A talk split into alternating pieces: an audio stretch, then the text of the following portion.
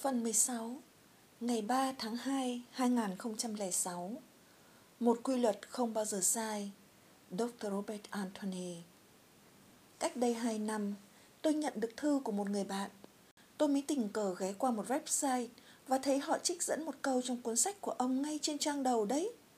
Tôi kiểm tra lại thì thấy đúng là một câu trong cuốn sách của tôi thật, được đặt ở một vị trí khá nổi bật ngay trang chủ. Sau khi lướt xem một số trang của website ấy, Tôi thấy rất thích dịch vụ của trang này. Tôi liên lạc với chủ website và nói với anh ta như vậy. Tôi còn đề nghị anh ta cho tôi thêm vào cạnh câu trích dẫn ấy một vài lời chứng thực về chất lượng dịch vụ của anh ta. Anh ta quá đỗi ngạc nhiên là tôi lại làm việc đó mà không đòi hỏi gì. Kỳ thực là lúc ấy, tôi chỉ nghĩ đến việc hỗ trợ anh ta và giúp anh ta thành công mà thôi. Thậm chí tôi chẳng bao giờ nghĩ tới việc đòi hỏi trả công gì cả. Tôi biết là vũ trụ sẽ tự biết lo liệu về việc trả công ấy. Tôi phát hiện ra là sau khi tôi chứng thực dịch vụ của anh ta, doanh thu của anh ta trong cả năm tiếp theo tăng hẳn lên.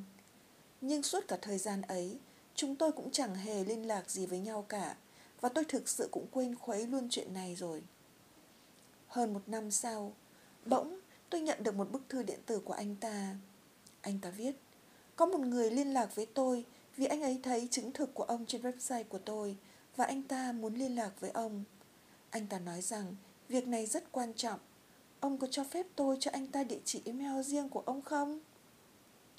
Rất lạ là tôi chẳng phản đối gì và còn bảo Vâng, anh cứ cho và bảo anh ta liên lạc với tôi. Đó là lần duy nhất tôi nói chuyện với người sở hữu website ấy kể từ hồi tôi giúp anh ta hơn một năm trước. Theo địa chỉ anh ta đưa, tôi liên lạc với người đã tìm tôi qua anh chỉ có một lần liên lạc ấy đã thay đổi cuộc đời tôi. Về sau này, người đó đã trở thành một người bạn thân thiết, đồng thời là người quản lý kinh doanh kiêm chuyên gia tiếp thị của tôi. Nhờ sự giúp đỡ của anh, doanh thu của tôi tăng 500%. Tất cả những điều này có được là nhờ tôi đã cho người khác mà không đòi hỏi bất cứ điều gì cho mình. Đó chính là kết quả trực tiếp và rõ ràng của quy luật cho nhận, một quy luật không bao giờ sai.